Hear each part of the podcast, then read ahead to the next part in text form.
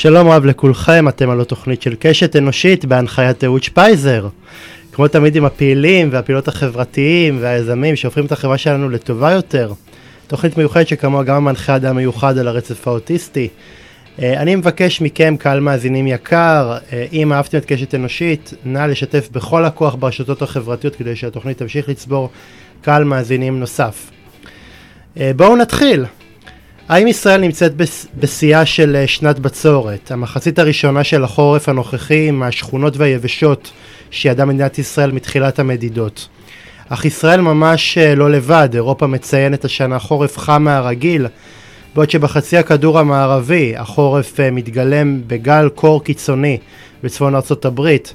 כדי להבין אם איזה גביר הקיצוני הזה הוא תוצאה של התנהלות אנושית שגויה, או דווקא מדובר במגמה טבעית שעובר הקדום שלנו, אני גאה להציג פעיל סביבה ותיק ומנוסה בתחום.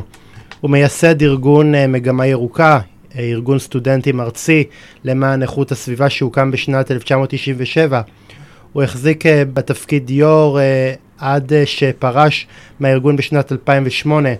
הוא כיהן כיו"ר התנועה הירוקה, שרצה יחד עם מימד לבחירות לכנסת ה-18.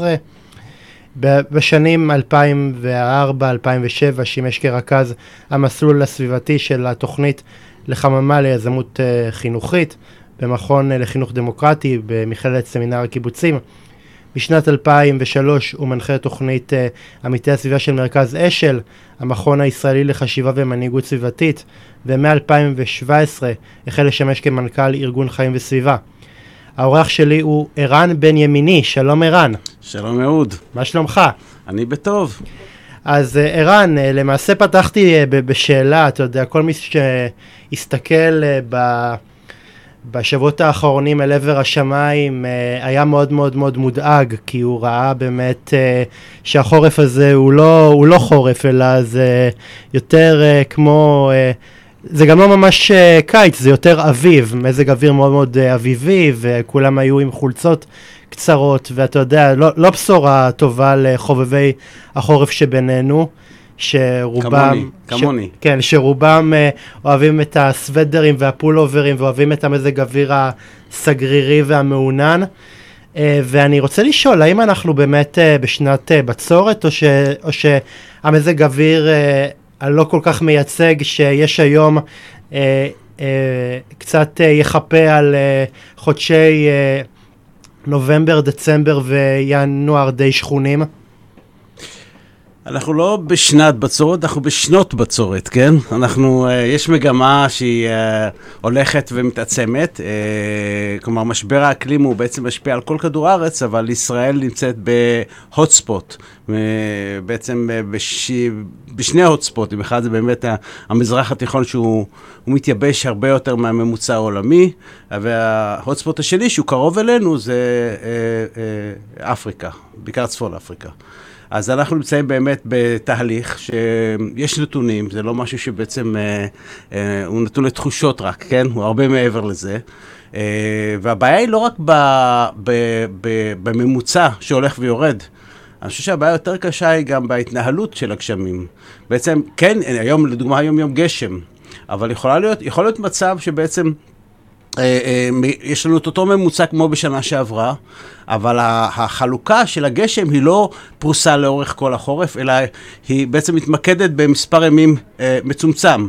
ואז בבת אחת יורדים כמויות גדולות של גשמים, ובעצם לא מצליחים למלא את מקורות המים שלנו. האמת היא שאני אני לא יודעת כמה הדברים שאתה אומר הם בקונסטקסט נכון, אתה אולי בטח תתקן אותי, אבל חורף 2019-2020 היה דווקא חורף די גשום, מניב באמת כמות גשמים לא רעה בכלל. האם יהיה נכון לומר שזה איזשהו מקום מתאפיין במזג אוויר נורא נורא נורא קיצוני, יובש חמור לצד מערכות חורפיות מאוד מאוד מאוד קיצוניות שבאמת מורידות כמות מאוד מאוד גדולה וקיצונית של גשם. בפרקי זמן קצרים מאוד, נכון. קודם כל נכון, זה יכולים להיות שנים שבהם יש יותר גשם מהשנים האחרות, אבל אם אתה מסתכל על הגרף בכלל, בלי התייחסויות לפלקטואציות השונות של עליות וירידות לאורך כל, יש מגמת ירידה. אבל כמו שאמרת, ההתנהלות הקיצונית היא בעייתית מאוד, מכיוון שאתה לא יכול בעצם לאגור את המים, כאשר יורדים בפרקי זמן קצרים, החקלאים לא יכולים ליהנות מהגשמים הללו, ולכן זה מייצר הרבה מאוד בעיות בישראל במזרח התיכון בכלל. אז ערן, עד כמה מזג אוויר שחון ויבש כמו שראינו בפתיחת עונת הגשמים זה אירוע יוצא דופן, ועד כמה אנחנו צריכים להיערך כאן בארץ לתדירות כזאת של שנות בצורת? אנחנו כבר מתחילים להיערך לזה, בעצם זה לא קרה, המומחים כבר, הממשלה התחילה להבין את זה. באמת הוקמה ועדה להיערכות למשבר האקלים, ויש לה ועדות משנה, ועדה בין משרדית, ואנחנו צריכים להיערך לזה, כלומר אנחנו צריכים להתחיל ליישם כמה החלטות הוועדה. והאם ישראל מיישמת או שלא במיוחד? מיישמת בצורה חלקית מאוד. יש שני קשיים מרכזיים אני רואה, אחד שגם כאשר יש החלטות מאוד קשה ליישם אותן ברמת הרשויות המקומיות, והבעיה השנייה שהוועדה פחות התייחסה, שגם אם ישראל תוכל להיערך למשבר האקלים, בגלל שהמדינות מסביב כל כך עניות, הם לא יוכלו להיערך למשבר האקלים, ואז כתוצאה מכך כן הם יכולות לפגוע בנו או ליצור איזשהו מתח בינינו לבינם, כי כאשר אין מים אז אנשים מתנהגים בצורה בעייתית. כן, אני גם חושב שבגלל שאנחנו נמצאים בחברה בסביבה מדברית, שהמדינות שמסביבנו לא נערכות לשנות הבצורת, כי אלה מדינות בקריסה כמו סוריה, לבנון ומצרים, להוציא את ערב הסעודית, ירדן גם לצורך העניין היא מדינה לא כל כך מפותחת, אז זה משפיע עלינו. מאוד מאוד. קח את שלושת הדוגמאות שנתת. סוריה בין 2006 ל-2011, 1.1 מיליון פלאחים עברו מהכפרים לערים, דבר שהביא לתסיסה, שבסופו של דבר תרם גם למלחמת האזרחים. אז זה עוד נדבך אחד שהוסיף למלחמת האזרחים, אותו מעבר של החקלאים מהכפרים לערים. גם שים לב שגם ההפגנה הראשונה שם הייתה קשורה למחירי המים. ההפגנה הראשונה, מכיוון שהיו כמה, בעצם הטריגר למלחמת האזרחים בסוריה, היה קבוצה של נערים שכתבו גרפיטי נגד עליית מחירי המים, ובאו שירותי המודיעין ופגעו בהם עד שמרגו אותם, ואז ההורים שלהם בעצם זאת ההפגנה הראשונה, ההורים שיצאו כמחאה נגד הפגיעה באותם בני נוער שכתבו גרפיטי נגד מחירי המים. אבל גם מצרים, אתה מסתכל על מצרים עד שנות ה-70 הייתה היצואנית החיטה הכי גדולה באזור. היום היא יבואנית החיטה הכי גדולה בעולם, יש שגורמים שהיא אפילו הכי גדולה בעולם, כלומר הם לא יכולים להכיל את עצמם. עכשיו זה לא אומר שאין פתאום אוכל, אבל מחירי המזון עולים. במצרים, כל פעם שמחירי המזון עולים, התושבים יוצאים לרחובות, ואומרים, זה ישראל, זה ארצות הברית, זה כל מיני דברים כאלה. תמיד יהיו כאלה שיכולים להסיט אותם גם נגדנו. אתה מבין? גם בירדן. ירדן, המצב שמאוד מאוד קשה, למרות שאנחנו מעבירים מים אפילו יותר מההסכמים, עדיין זה לא מספיק, קצב ההתייבשות הוא מאוד מאוד גבוה, ותוסיף לכך שיש 2.5 מיליון סורים פליטים בתוך ירדן. אז המצב הוא מאוד מאוד בעייתי, מייצר אי יציבות פוליטית עד כדי מלחמות, וזה רק מה שקורה בחוץ, לא נדבר על מה שקורה בתוך ישראל, יש המון השפעות בתוך ישראל כתוצאה ממשבר האקלים. אז ערן, עד כמה תופעות כמו בירוע יערות, פליטת דלקים פוסיליים וניצול משאבי הטבע לצרכי תעשייה, הן תופעות שמצביעות על קשר בהחמרת תופעות ההתחממות הגלובלית?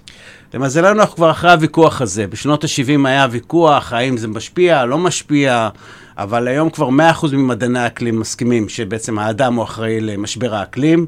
יש גם כמה מדענים שהם יצואני תיאוריית קונספירציה מאוד מאוד טובים. נכון, אבל מדבר על מדעני אקלים, לא מדענים בכלל. יש גם בישראל אנשים שהם לא קשורים לאקלים, שהם יכול להיות פיזיקאי או כימאי, שלא קשור בכלל לתחום, ואז הם באמת מפיצים את הסיפורים האלה. אבל אם אתה בוחן מדעני אקלים, אין מדעני אקלים שיגידו שזה לא האדם. אבל יש אנשים אחרים בתחומים שלהם, אני מכיר מישהו שהוא בכלל בתחום של הנדסת אווירונאוטיקה, שהוא טוען שאין. אבל מדעני אקלים, אין מדעני אקלים שיגידו שזה האדם הוא לא גורם לכך. אז אנחנו מאוד משפיעים, אנחנו מאוד משפיעים, וגם זה בידיים שלנו, ה-good news שאפשר לתקן, אנחנו לא בנקודת העל החזור. ויש מדינות שעובדות בצורה מאוד יפה, בכיוונים של הפחתת פליטות, ובכיוונים של הערכות למשבר האקלים, ואפילו יש טכנולוגיות, בספר טכנולוגיות שיפחיתו את גזי החממה. כן. אני למשל שמעתי שבערב הסעודית ואיחוד האמירויות הבינו את הרמז והתחילו לעבור למשק אנרגיה שמבוסס על אנרגיה סולארית. נכון מאוד, נכון מאוד. ודווקא בסין והודו, למשל, מדינות מפותחות דווקא מזהמות יותר. יש דווקא, אתה צודק, אבל בוועידת אקלים האחרונה דווקא היו נתונים מאוד מעודדים מסין, שהפתיעו אותנו. לגבי הודו אני לא יודע. יש לנו, אבל צריך להבין שיש לנו היום כלכלה חדשה. כלכלה הולכת להשתנות בגלל משבר האקלים. למעשה, השינוי יותר גדול אפילו מהמהפכה התעשייתית. רוב האנשים לא מודעים לכך. אבל תהיה לנו כלכלה אחרת לחלוטין. כבר ההסכמים הבינלאומיים מובילים לכך. צריך להבין שהמהפכה התעשייתית, בסך הכל מה שהיא עשתה, כן, הכניסה דלקים לתוך פסי הייצור שלנו, כי מכונות כבר היו לפני זה. אבל בגלל שהכנסת הדלקים הפוסיליים, צריך להגביר את כמות הייצור בצורה מאוד גדולה. מה שיהיה בשנים הקרובות, אנחנו נוציא את הדלקים הפוסיליים.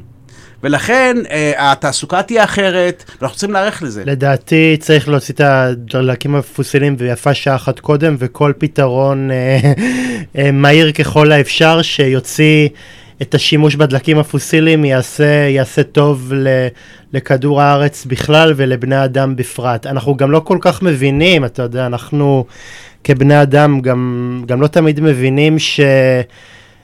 אתה יודע, הרבה פעמים רואים בהכחדה של חרקים ושל ציפורים כאל פגיעה קלה בכנף, אבל אנחנו לא מבינים שאנחנו חלק מהשרשרת הזאת, שאם נפגע במין של ציפורים, אנחנו גם נפגע בנו בשלב יותר מאוחר. נכון, המערכות האקולוגיות הן מאוד מורכבות, מאוד קשה להבין את ההשפעות. כך אפילו בכפית קצת אפר מהאדמה, מה שהופך את האדמה הזאת לפוריה, כן? זה האינטראקציה בין מיליארדי אורגניזמים שנמצאים בתוך האדמה הזאת, כן? ואנחנו לא מבינים את המורכבות הזאת, ואם לא נוכל לגדל מזון, אז גם כנראה שגם לא נוכל להתקיים. כן. ערן, האם ישראל, מדינה שמושפעת ממשטר הרוחות המדברי ששולט באזור, הרוחה נכון, לקראת שנות בצורת? כרגע לא, אנחנו ממש לא ערוכים לכך. אני מאוד מקווה שיסמו חלק מההחלטות שהיו. אנחנו הצבנו הרבה מאוד יעדים, גם בדברים שהם נראים לעין, כמו שיטפונות, כן? שאתה ראית בנהריה, היה בחור שנהרג בשיטפון, בתל אביב במעלית, אפילו דברים שהם מהירים ויחסית, ויש פתרונות אליהם, אפילו להם עדיין אנחנו לא ערוכים. אז מה גם דברים יותר מורכבים מכך? כן. יש גם בעיה של מערכת תשתיות לקויה, נגיד בערים כמו בערי הפריפריה, בנהריה למשל, יש חורפים שבהם אפשר להשוות את נהריה לעיר כמו ונציה. נכון. מבחינת השיטפון שהיא מקבלת. ואדם מת בגלל זה, ויכול להיות שימותו יותר עם הזמן, כמו שבתל אביב ובנהריה מתו אנשים. עכשיו, יש גם שני מרכזים עולמיים שמנטרים את השריפות בעולם. אנחנו רואים עלייה מאוד גדולה בכמות השריפות בעולם, וגם בישראל. וזה גם השיטפונות, גם השריפות, דברים שאנחנו צריכים להיערך אליהם. תגיד, אבל נגיד החורף הזה שיש באירופה, אתה יודע, החורף הזה גם בא אחרי קיץ מאוד שכון, מדברים על זה שהקיץ באירופה בימים כתיקונם אורך חודש, יש חודש אחד חם של יולי, וברוב הזמן יורד גשם, בעוד שאצלנו הפוך, יש חודש אחד קר, בעוד שרוב החודשים הם חמים ויבשים. אז עד כמה החורף הזה שאנחנו רואים באירופה הוא באמת תוצאה של השנים האחרונות, שבהם אנחנו עדים להתחממות שעוברת אסקלציה? יש לנו שני מדדים מאוד ברורים שאיתם אנחנו יכולים לראות את התהליך. אחד זה חברות הביטוח, שצריכות לשלם יותר ויותר על מזגי אוויר קיצוניים, כולל שריפות, כולל כל מיני תהליכים כאלה שאנחנו רואים כתוצאה מתהליך היובש גם באירופה, אנחנו רואים, בתור שחברות הביטוח מצליחות לשלם יותר ויותר פיצויים לאנשים שנפגעים מהמזג אוויר הזה. הנתון השני, שהוא באמת היו כמה קפיצות בשנים האחרונות מאוד, מאוד עצובות, של תמותה של אוכלוסיות מוחלשות, בעיקר קשישים, שהם לא יכולים לעמוד בחום גבוה, ומדובר על אלפי זקנים בצרפת, בבלגיה, בספרד, שלא עמדו במזג אוויר הגבוה. אז יש לנו נתונים. האמת היא שמדברים על זה שהקיץ שבו מתו הכי הרבה תושבים היה קיץ 2003, שהיה הקיץ הקשה ביותר באירופה מבחינת מדידות של גלי חום. גלי חום זה משהו שהולך ונעשה יותר ויותר נפוץ ביבשת, וגם בסיביר, מקומות שבהם הטמפרטורה היא יורדת מתחת לאפס, כבר מדברים על זה שיש גל חום. אגב, זה גם יצר הזדמנויות, כי ברוסיה גילו מחצבים חדשים כתוצאה מהמסע. המסעת הקרחונים שם, וגם נפתחו נתיבי שייט חדשים. אז יש לזה פלוסים ומינוסים, אבל בגדול האיום הוא מאוד מאוד גדול. אגב, זה גם יצר מתחים בין מדינות, נתיבי שייט וכל דברים כאלה, בין ארצות הברית לרוסיה, בנושאים הללו. אז זה משפיע במקומות מאוד מאוד מורכבים, התהליכים הללו. ערן, האם תופעת יובש, כמו שאנחנו רואים בצפון הארץ, זה דבר שיכול לתת את אותותיו במשק המים שלנו? כן, גם במשק המים וגם בהיבטים אחרים כמו בריאות.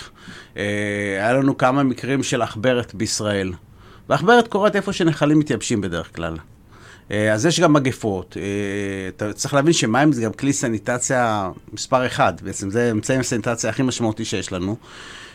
ואנחנו רואים שיש התגברות של כל מיני מחלות ומגפות כתוצאה מכך, ואנחנו רואים את ההשפעה בנחלים עצמם, ואפשר לראות את זה גם בצורה פיזית. כן. אנחנו מתקרבים לט"ו בשבט, ואני חושב שזה נורא נורא עצוב שהשנה כמעט ולא ראינו פריחה.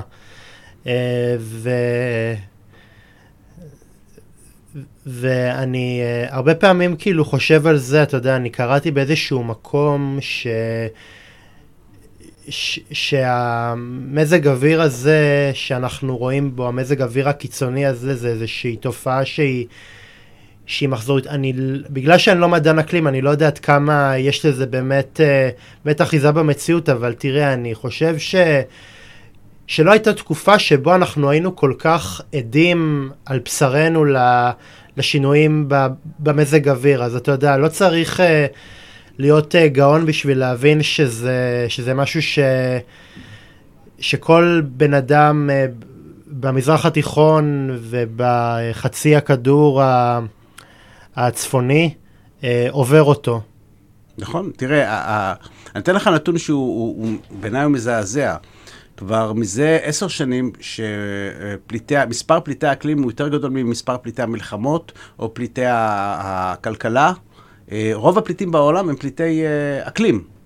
וזה נתון מזעזע, כי אני זוכר את עצמי ב-2006 בהודו, באזור לדאק, מקום שבו גם כן היה שם איזשהו אסון מסוים, ואני נסעתי עם הג'יפ בתוך שיירות של פליטים, אני מדבר על אלפי אנשים שסוחבים את המטלטלים שלהם והולכים בדרכים רק כדי להגיע למקום שיש בו מים, שיש בו מזון, ואתה נוסע בג'יפ בין קובה בתוך השיירה הזאת ומנסה לפלס את הדרך ביניהם.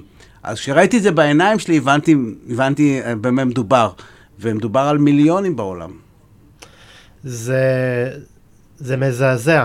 אני חושב שגם הודו זה מדינה שמאוד מאוד מאוד רגישה לפגעי מזג אוויר, כי רוב האוכלוסייה שם, עזוב את זה שיש את הנתונים המאוד מאוד מעודדים על זה שזה מדינה שמראה סימני צמיחה וסימני התפתחות כלכלית, עדיין ההודים בערים הגדולות דלי וקולקטה עדיין חיים בתנאים מאוד מאוד מאוד מאוד קשים, ותנאי סניטציה מאוד מאוד גרועה.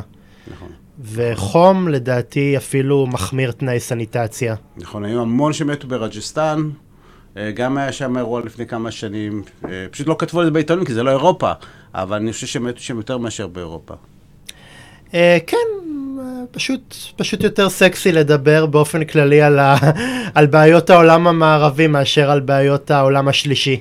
נכון, נכון. ערן, איזה אתגר תצטרך ישראל להתמודד איתו אם אכן יהיה ריבוי של שנות בצורת בהמשך העשור? יהיה אתגרים ביטחוניים. כמו שאמרתי מקודם, המדינות מסביב לא יכולות להתמודד, כלכלית הן לא יכולות להתמודד עם משבר האקלים. יהיה לנו אתגרים בריאותיים, מספר המגפות ילך והמחלות ילך ויגדל, גם המחלות משקרזונותיות שמגיעות מבעלי חיים, כי הרבה בתי גידול של בעלי חיים נהרסים כתוצאה ממשבר אקלים, ואז אנחנו באים יותר במגע איתם, והם נושאים איתם מחלות שלא מוכרות לנו כבני אדם, וזה ישפיע לנו, אז גם בהיבטים הבריאותיים, גם בהיבטים הכלכליים. תבין, אנחנו צריכים לשלם היום יותר ארנונה בגלל משבר האקלים, כי כבישים הם מתחממים יותר ומתקרים יותר, ואז הם נסדקים יותר, והרשויות המקומיות צריכות לטפל, להוציא יותר כסף על תחזוקה של תשתיות כמו כבישים, וזה בא מהכיס שלנו. אז יש לנו גם אתגרים כלכליים, וזה בא מכל מיני כיוונים שאנחנו לא צופים. גם באזור שלנו יהיו הרבה מאוד פליטים, כבר יש לנו 40,000 פליטים היום בישראל, המדובר על מיליונים שיהיו באזור שלנו, שצריך לדעת איך להתמודד איתם. וגם, אגב, זה מביא למתח בין שמאל וימין, לדוגמה, כן?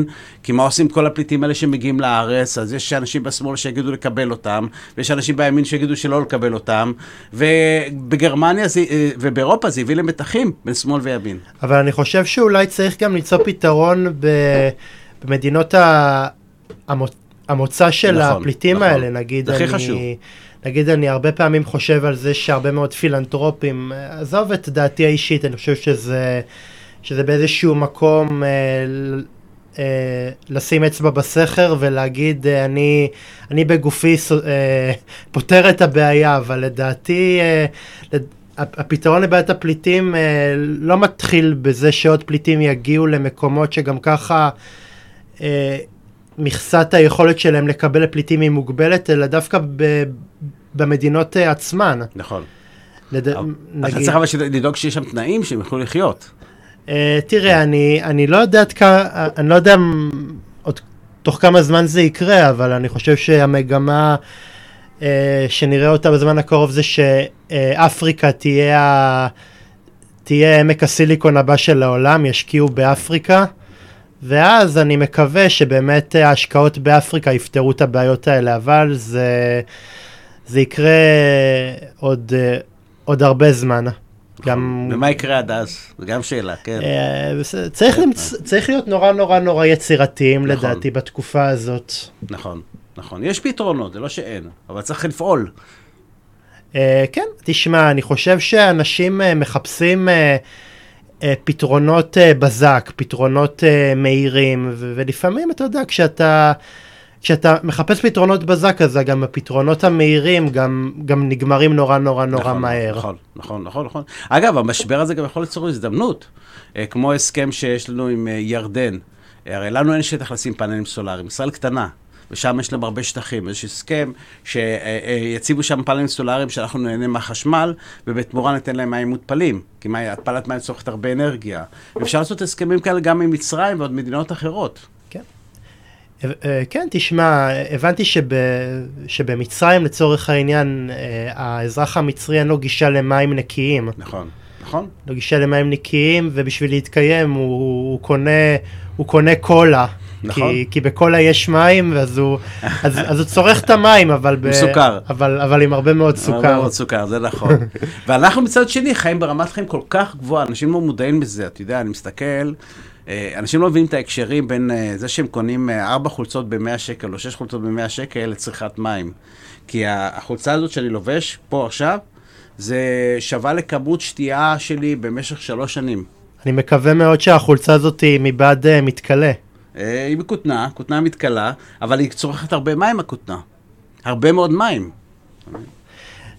תשמע, כן, אנחנו הרבה פעמים לא מבינים את ההשלכות האלה ברמה האנושית, אנחנו הרבה פעמים מסתכלים בביטול כלפי מזג האוויר, מבטלים את זה, ואתה יודע, יש את חובבי הקיץ המושבעים שלא מבינים בכלל כמה השמש הזאת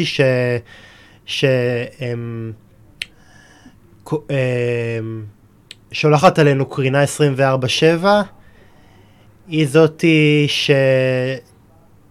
שגם בזכותה אבל גם באשמתה יש לנו יובש, אנחנו פחות נהנים מהטבע, ממה שיש לאוצרות הטבע להציע. נכון. מזה שבאיזשהו מקום אנחנו נושמים אוויר פחות נקי, מזה שאנחנו באיזשהו מקום, אתה יודע מה, אם הם מדברים על האהבה שלהם לים, זה נראה לי גם שיא הצביעות, כי הגשם גם מנקה את הים. נכון, נכון מאוד, נכון מאוד. ובעיה יש לנו המון המון בעיות, גם צריך להבין שרוב הסביבה שלנו זה ים, דרך אגב, כן? כדור ההצקה על כדור הארץ, 70% ממנו ים, אבל גם הים הוא עמוק. אז למעשה 90% ומשהו מהמינים בעולם נמצאים בים. כן. ואותם מינים האלה, הם משפיעים מאוד על המערכות האקולוגיות שלנו. ואם אנחנו פה, ויש פגיעה אדירה במגוון המינים בים, וזה גם משפיע על המערכות האקולוגיות שלנו. כן. תשמע, אני באמת בן אדם שהרבה יותר נוטה חסד לחורף ולגשם, כי אני הרבה יותר מעריך אחרי זה את הפריחה ואת הטבע שיש אחר כך. ואתה יודע מה, אני גם באיזשהו מקום שמח שאחת לכמה זמן יש גם אוויר שהוא באמת נקי, נכון. שהוא קר, שהוא, אתה יודע מה, הוא לא מעייף אותך. ורק בשביל התחושה הזאת אני כן נוטה חסד לעונות יותר קרות. כן, נכון מאוד, נכון מאוד. ערן, אתה באמת אחד המאבקים הראשונים שלך היה נגד כביש חוצה ישראל. נכון מאוד. ובאמת העניין הזה של סלילת כבישים בארץ זה באמת נהיה מכת מדינה. כל בעיה תחבורתית פותרים בזה שסוללים עוד כביש, ועוד כביש, ועוד כביש. למעשה לא פותרים אותה גם, רק מחמירים אותה. ועוד מעט יכול להיות שאפילו יסללו כביש שיחצה את אותי ואותך באולפן הזה. אז רציתי לשאול אותך, ערן, עד כמה התופעה של סלילת כבישים מהירים כמענה למצוקת הפקקים היא תופעה שגוררת בעיות אקולוגיות? היא קודם כל לא פותרת את בעיות התחבורה, היא רק מחמירה את בעיות התחבורה, ואנחנו רואים ככל שסוללים יותר כבישים ולא משקיעים במערכות הסעה המוניות, אנחנו נתקעים יותר בפקקים. אז קודם כל לא פותרת את בעיות התחבורה. ב', כמובן הרכב אחרי לפליטת גזי חממה, וגם לגזים שמגיעים לנו ישירות ומרעילים אותנו, כן? חומרים שמסרטנים אותנו, חומרים שפוגעים לנו, מורידים לנו בפוריות, חומרים שפוגעים לנו בכלי הנשימה. יש הרבה מאוד תופעות. בעצם מה שיוצא מהאגזוז זה הרבה יותר מסוכן מתאונות דרכים שהמכוניות האלה, מבחינת כמות האנשים שנפגעת. אז למעשה זה גם פוגע בגזי החממה וגם פוגע בבריאות שלנו בצורה ישירה, וגם, צריך להבין, זה מצא הרבה מאוד בעיות כלכליות, מאוד מאוד קשות, וחברתיות. כן, תשמע, אני חושב שבאיזשהו מקום הכבישים האלה שממשלות ישראל לדורותיהן סללו, זה באיזשהו מקום, נראה לי, באיזשהו מקום התחמקות מהסוגיה הבאמת באמת באמת קשה, שגם אם נסלול את כל הכבישים שבעולם ובאמת ישראל תהיה כביש אחד גדול, עדיין יהיה בעיה להתמודד עם זה שישראל משנה לשנה מתמודדת עם גידול באוכלוסין, עד לרמה שבאמת יהיה לנו קשה להתמודד עם הבעיה הזאת בדרך שהיא לא תחייב אותנו למצוא פתרונות שנמצאים דווקא בתחבורה הציבורית, בהסעת ההמונים. נכון, נכון. תדעו לכם שערן בא לפה באופניים, ואני כל כך הערכתי את זה שבאמת לא היו לי את המילים לתאר את זה. אז אתה צודק, אנחנו יכולים לפתור את זה בכמה דרכים. א', פחות תעשה המוניות, אוטובוסים, רכבות, כל הכלים הללו. גם אופניים זה כלי נהדר. דרך אגב, אם מייצרים תשתיות שנוכל לרכב בצורה בטוחה, ולא על הכביש, עם שבילי אופניים, דברים כאלה, זה גם פתרון מצוין. גם צריך לחשוב איך למנוע את הנסיעות מלכתחילה. לא צריך להרחיק את השירותים מהאנשים. צריך שהשירותים יהיו נגישים כך שנוכל גם להגיע ברגל לבתי ספר, לגנים, לחנויות, למקומות תעסוקה. אם נוכל להגיע ברגל, גם לא צריך לנסוע כל כך הרבה. ואפשר, בעולם הולכים בכיוונים הללו, וכן מצליחים לפתור את בעיות התחבורה, בלי לסלול עוד כבישים. תראה, אני יכול רק להגיד, וואו, נקטע לי חוט המחשבה. גם זה קורה. זה קורה. אני אתן לך דוגמה, אבל איך גורמים לאנשים לנסוע באוטו במקום ללכת ברגל. בעבר, בכל שכונה היה גן ילדים, ואנשים הלכו ברגל. מה עשו? אמרו, לא, נעשה אשכול גנים, כן? וכל כמה שכונות יש לה אשכול של כמה גנים, ואז אנשים צריכים להיכנס לאוטו ולהסיע את הילדים של מלגן הילדים, במקום ללכת ברגל קרוב, 100-200 מטר. וזה ככה, אתה גורם לאנשים לנסוע באוטו על ידי תכנון לא נכון. ואפשר לייצר המון המון המון תשתיות שהן נגישות וקרובות, כך שלא צריך להיכנס לאוטו. אתה גם מאלץ אנשים ללכת מרחקים עצומים ברגל, אתה יודע, זה הרי עינוי תופת. הרי באותה מידה היו יכולים לפתור את זה בתכנון נכון של מרכזי תרבות, שאני יודע מה שהמרכזים המסחריים קרובים לאזור המגורים. קוראים לזה עירוב שימושים, שיש שימושים שונים באותו אזור, גם תרבות, גם מגורים, גם תעסוקה, עירוב שימושים, זה מאוד מאוד חשוב. דבר שני, דרך אגב, שגם כאן חשוב, תנטעו עצים, לפעמים אני הולך ברגל, בקיץ, חם, אני סובל, הליכה היא לא, חם לי, אבל אם תנטעו עצים, יהיה נעים ללכת ברגל גם.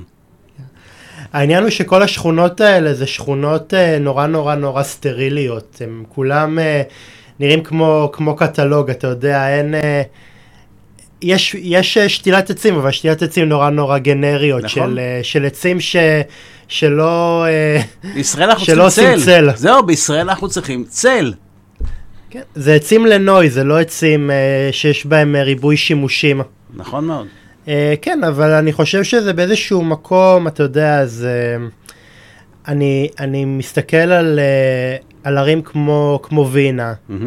ועל ערים כמו ברצלונה, או אני יודע מה, כן.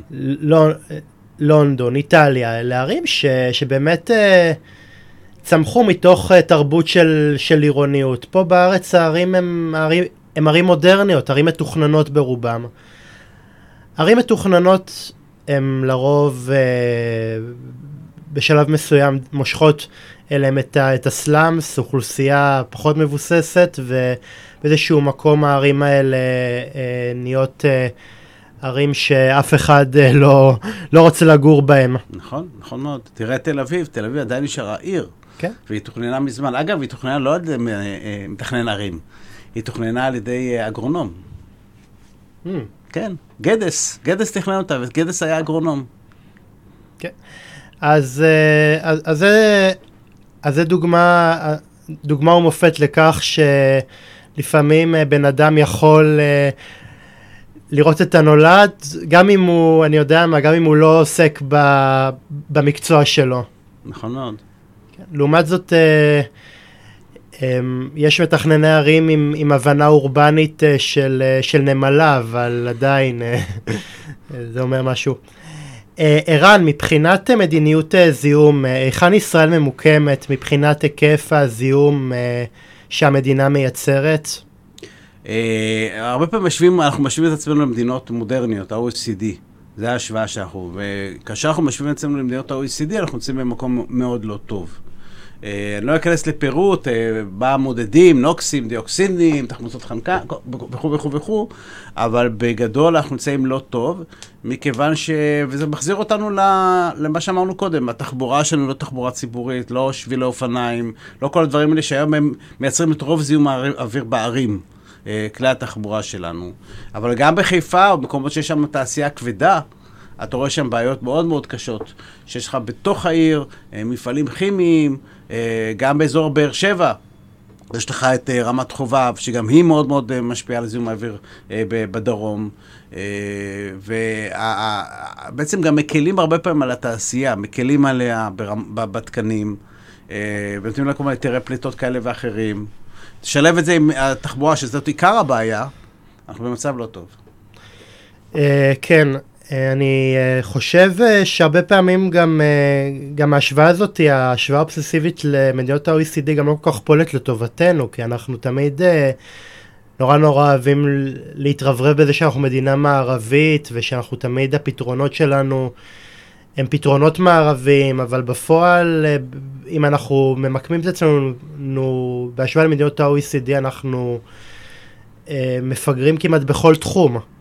אז באיזשהו מקום אני חושב שאנחנו צריכים להשוות את עצמנו למדינות ה-OECD, והשוות את עצמנו לעצמנו.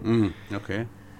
כן, תשמע, אני חושב שבאיזשהו מקום, אנחנו לא חיים בשוודיה או בסקנדינביה, שבאיזשהו מקום מצאו את הפתרונות לדברים האלה,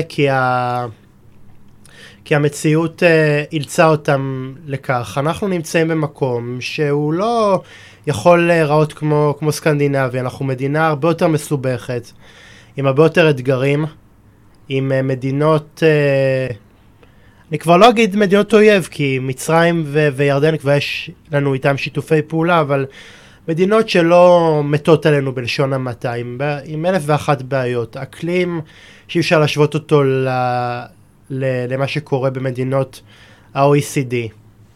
ההשוואה מכל מקום היא השוואה מיותרת. תראה, אני לא בטוח, מכיוון שאם אנחנו כל הזמן נגיד, יש מלחמות, אם יש מלחמות לא נעשה משהו, כי יש מלחמות כבר מאז קום המדינה.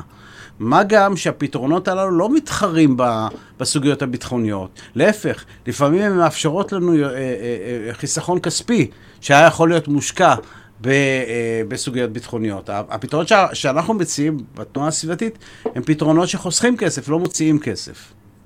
כן. דרך אגב, מבחינת מדידות, איפה ישראל מדורגת מבחינת זיהום סביבתי? זה מאוד מאוד מסובך להגיד את זה. אתה מדבר על זיהום אוויר, זיהום מים, זיהום קרקע, וגם כל אחד מהם יש המון המון מרכיבים שונים. אבל בגדול אנחנו לא נמצאים במקום טוב.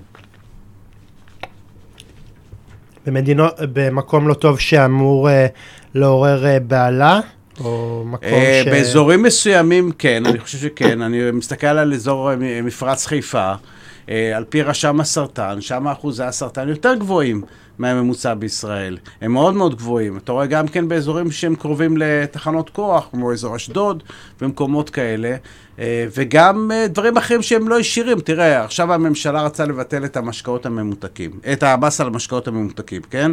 משהו שגם היינו מאוד מעורבים בו, כי זו סוגיה בריאותית. ישראל היא מן המובילות בעולם בכריתות גפיים, כתוצאה מסכרת. והנה עכשיו מחליטים להוריד את המסה על משקאות ממותקים, ואז זה מודד אנשים לשתות יותר משקאות ממותקים. אז זה בהמון המון דברים. אז זה לא שההצעות שלנו מבזבזות כסף, הן חוסכות כסף. ערן, אם מנתחים את משבר האקלים בעיניים פוליטיות, אילו הזדמנויות פוליטיות המשבר הזה מייצר עבור המדינה שלנו? אז המון שיתופי פעולה במדינות מסביב. כמו שאמרתי, הסכם שבו, לדוגמה, אנרגיה תיוצר במדינות מדינות ערב מסביב, שיש להם הרבה מאוד שטחים. אנחנו בטכנולוגיה שלנו נוכל לספק להם מים ומזון וחקלאות. אז אני חושב שדווקא זה יכול להיות אפיק לשלום של ישראל עם המדינות מסביב, ולא לאפיק של מתח. כן, אם כי אנחנו עדיין באיזשהו מקום, עדיין שולטים בעם אחר, שאתה יודע, העם הזה מתמודד עם מצוקת מים, נכון, ועם מצוקת מזון. אז באיזשהו מקום נוכל לשתף פעולה, אבל לא נוכל להיפטר לגמרי מהבעיות כל זמן שאנחנו עדיין... אני חושב שגם עם העם הפלסטיני אנחנו צריכים כמובן לעשות שלום, אבל גם כמובן לשתף פעולה עם סוגיית משבר האקלים. הם גם מאוד מאוד ייפגעו. והם גם לא מוגנים. ואני חושב שיש לנו אינטרס משותף דווקא לעבוד ביחד ויש לנו המון, אגב, בתנועה הסביבתית יש המון עבודה עם ארגונים פלסטינים, ושיתוף פעולה כאלה ואחרים. אני אתן לך דוגמה את מכון הערבה בקיבוץ קטורה, שם יושבים ולומדים סטודנטים ישראלים, סטודנטים פלסטינים, ביחד עם סטודנטים אמריקאים, ומנסים ביחד להגיע לפתרונות סביבתיים. אני לא יודע מאיפה שמעתי את זה, אבל כבר היום ישראל משתפת פעולה עם מדינות כמו ערב הסעודית וכמו אומן, בעניינים שהם קשורים לתעשיית אנרגיה מתחדשת. ואתה יודע, הרבה פעמים מדברים על זה שאולי השלום עם ערב הסעודית ואומן עוד אותו יקרה, ואז פתאום הוא חומק. אז אתה יודע, זה באיזשהו מקום נורא נורא נורא מפתה לחשוב שבעיות האקלים הם אלה שבאיזשהו מקום יחברו את המנהיגים, אבל עדיין יש מטעני עבר. זה יכול גם, כמו שאמרתי מראש, יכול להוביל גם להפך, למלחמות בין המדינות. אבל שאלה מה אתה עושה עם זה? זה יכול להביא לשלום וזה יכול להביא למלחמות. שאלה איך אתה מתמודד עם זה? כן, נכון. ערן, לקראת סיום, לאילו עניינים סביבתיים היית רוצה שממשלת ישראל תפנה יותר תשומת לב? הייתי רוצה שתתעסקו הרבה בסוגיות של תחבורה. שם בהחלט האנשים גם סובלים בפקקים, ואם ייצרו מערכות הסעה המוניות, אז גם האנשים, האזרח יהיה יותר מרוצה ולא יבזבז שעות בפקקים, אבל גם הסביבה שלנו תרוויח, לא רק האנשים ירוויחו. יותר נת"צים, בהרבה מאוד ערים בארץ הם נת"צים. נכון, הרבה יותר נת"צים, אכיפה על הנת"צים, ולא כמו שהשרה עכשיו למעשה ביטלה את האכיפה על הנת"צים, ואז אין שום משמעות לנת"צים. וכמובן גם סוגיות הגדולות כמו מפרץ חיפה, ששם הציבור סובל מזיהום אוויר. יש הרבה, יש לנו בחיים סביבה משהו כמו 150 ארגונים סביבתיים, וכל ארגון עוסק במספר רב של סוגיות. אז יהיה לי מאוד קשה למנות את כל אותם מאות סוגיות סביבתיות שאנחנו רוצים להתמודד איתן. תשמע, אני חושב שיש בארץ יותר ארגוני, יש יותר פעילי ארגוני איכות סביבה מאשר פעילים למען השלום. אז זה עד כמה הסוגיה הזאת היא מאוד מאוד בוערת וכואבת לאנשים. ערן, לסיום, האם כמי שעמד בראש ארגון סטודנטיאלי, אתה מאמין שהדור הצעיר מגויס דיו למאבק למען מדיניות אקולוגית שתביא לתוצאות חיוביות יותר בעתיד? כן, ברור שהוא מבין, גם הוא מבין שהוא יסבול יותר מאיתנו הזקנים. אני חושב שהמצב הוא, עכשיו הוא לא טוב, אבל בעוד 30 שנה, כשאני כבר קומפוסט, הוא יהיה בלתי אפשרי. ולכן הם יותר מתגייסים, יש התארגנויות כמו נוער למען האקלים, לא רק סטודנטים, חבר'ה שבתיכונים מאוד מאוד מודאגים, וצריך לעזור להם לפעול בנושא הזה, ולא רק להיכנס לחרדות ודאגות, כמו שאנחנו רואים שיש אנשים מכנסים לדיכאון אקלימי. כן, שמע, תראה, התחושה שכליה אקולוגית מדפקת על דלתנו, היא לא מופרכת, ואתה יודע, כשרואים את אימתני הטבע, אז באיזשהו מקום, האזרח הקטן אומר, מי אני הקטן שישפיע על הדברים הגדולים האלה, אבל אני חושב שדווקא אנחנו חיים בתקופה שבה גם אזרחים קטנים יכולים לעשות שינוי גדול. נכון מאוד, אני מסכים איתך. כי יש לה, המתנה של הדור שלי זה באמת ידע מאוד מאוד מאוד רחב, והידע הזה הוא כוח, וזה משהו שאולי לא היה לדור של ההורים, ידע, ועם ידע אפשר לעשות דברים מדהימים, רק צריך לדלות אותו יותר. בדיוק. ערן, היה לי לעונג, תודה רבה לך, ואני מאחל לנו שבאמת נזכה לחורפים גשומים, למטרים שבאמת יניבו תנובה ותצועה חקלאית וכלכלית למדינה שלנו ולמשק שלנו, ותודה רבה. אני הייתי יהוד שפייזר, אתם הייתם על קשת אנושית. כמו ערן, אם גם אתם רוצים לקחת בתוכנית שלי, אתם מוזמנים ליצור איתי קשר במספר הטלפון 050-353-1729, כמו כן גם למייל שלי eruchpizer@gmail.com. תודה רבה לכם, סעו בזהירות בבקשה, ונתראה בפרק הבא.